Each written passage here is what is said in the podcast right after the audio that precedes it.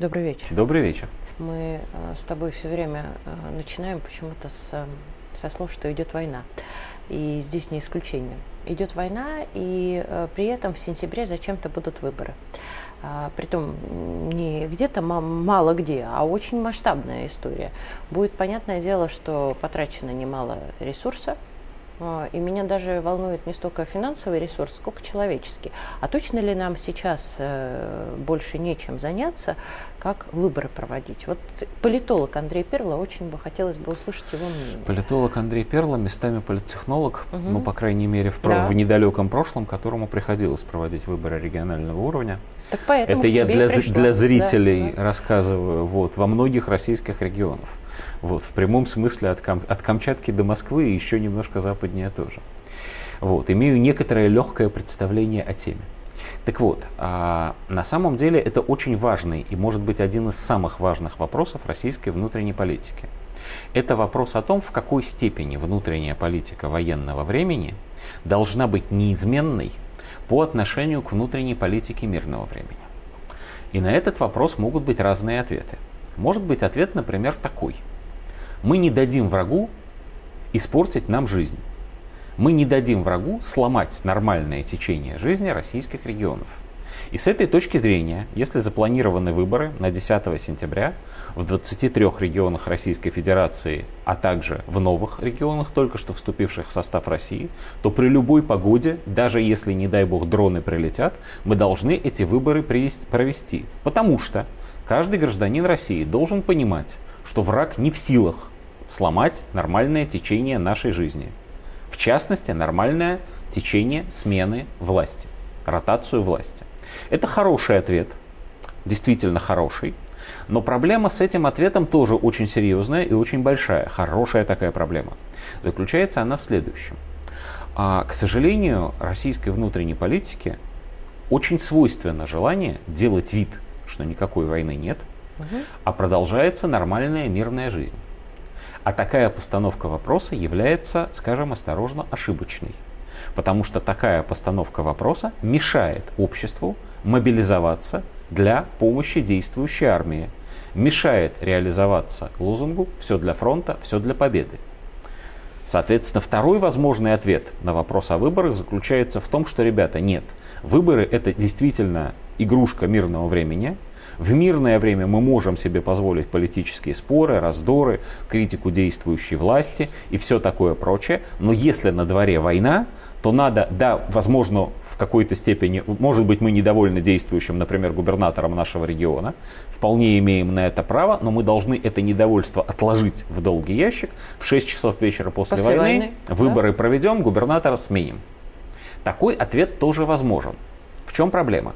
Ну, слушай, Проблема тут же в том... есть нюанс. Если уж совсем человек там условно проворовался, для этого есть уголовный кодекс, которого можно снять. Нет, и... стой, погоди, да. сейчас я к этому подойду. Да. В чем проблема? Проблемы, проблемы на самом деле две. Первая.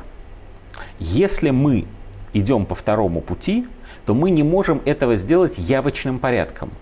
Мы можем это сделать одним из двух способов. Или принимается специальный закон. Такого законопроекта на данный момент нет.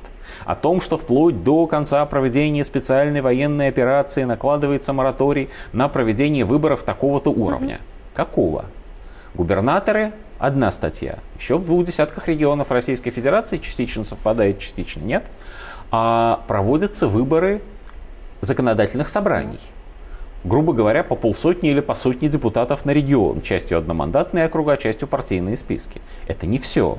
Еще в более чем в двух десятках регионов проводятся выборы глав а, э, и э, собраний представителей в столицах регионов, административных центрах регионов. Например, в Екатеринбурге будут в этом году очень конкурентные, очень жесткие выборы. Это просто вот пример, который перед глазами стоит у всех, кто занимается в России внутренней политикой. А мы считали с коллегами не далее, как пару дней назад, 47 регионов Российской Федерации, больше половины. Это выборные регионы в этом военном году, ровно 10 сентября. Еще раз подчеркну, закона о заморозке избирательных кампаний нету. Нужен он? Ну, теоретически нет, в том смысле, что можно без него обойтись, потому что вот, например, Рамзан Ахматович Кардыгров а, не далее как 30 мая, говорит, что, по его мнению, в России, на всей территории России, нужно объявить военное положение. Он это говорит непосредственно после того, как э, происходит бомбардировка Москвы с помощью беспилотников. Первая, большая, за войну. С ним дальше вопрос. С ним можно согласиться или не согласиться. Но у меня неприятное впечатление, что российская политическая система не то что не готова с ним согласиться, она не готова этот вопрос даже обсуждать. Российская политическая система, к великому моему сожалению, демонстрирует инерционность.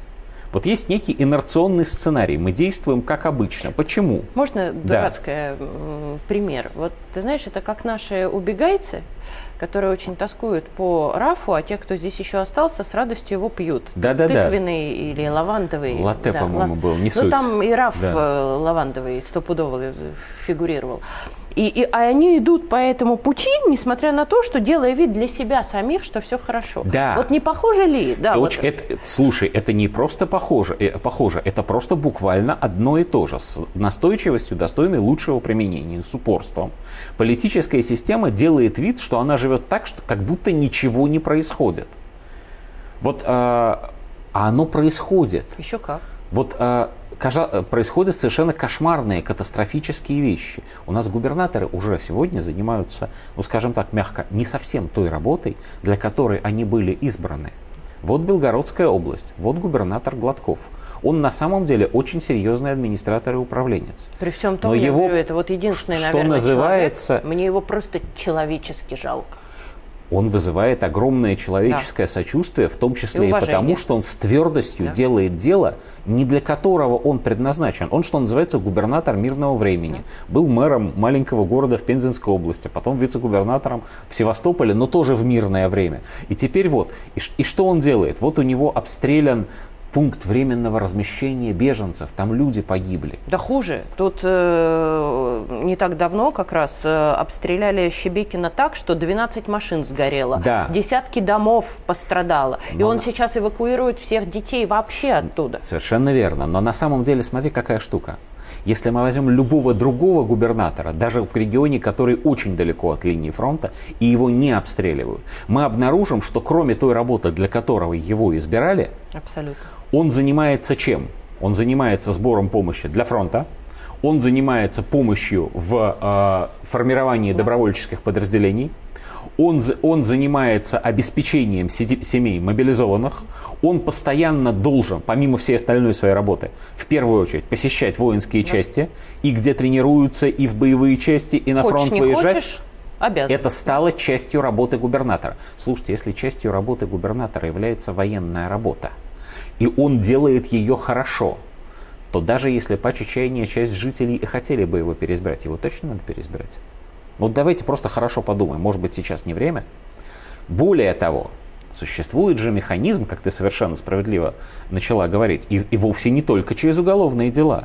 Механизм, согласно которому президент России в любой доверие. момент да, может любого главу региона отправить в отставку, Да. просто потому, что он так захотел, посчитал необходимым.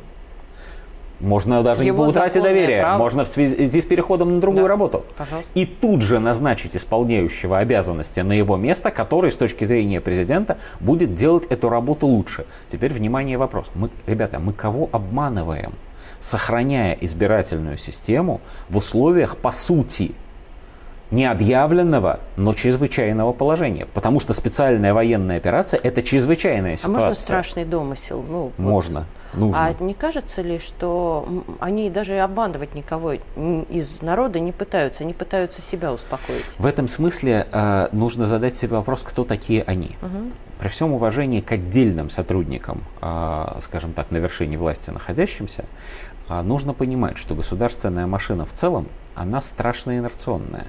И любой И отдельный госу- да, и любой отдельный государственный чиновник, он работает не столько для того, чтобы дело сделать, увы, это я как бывший чиновник говорю, Чтобы сколько для того, потерять. сколько для того, чтобы подать начальству отчет, на который начальство милостиво кивнет головой.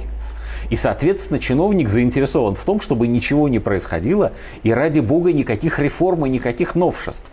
А мы с тобой сейчас говорим о том, что нам совершенно необходимо провести очень серьезную реформу российской внутренней политики. Отказавшись, ну, на мой личный взгляд, следовало бы отказаться как минимум от выборов главы, глав исполнительной власти регионов. Давай на этом, да. Спасибо. Спасибо.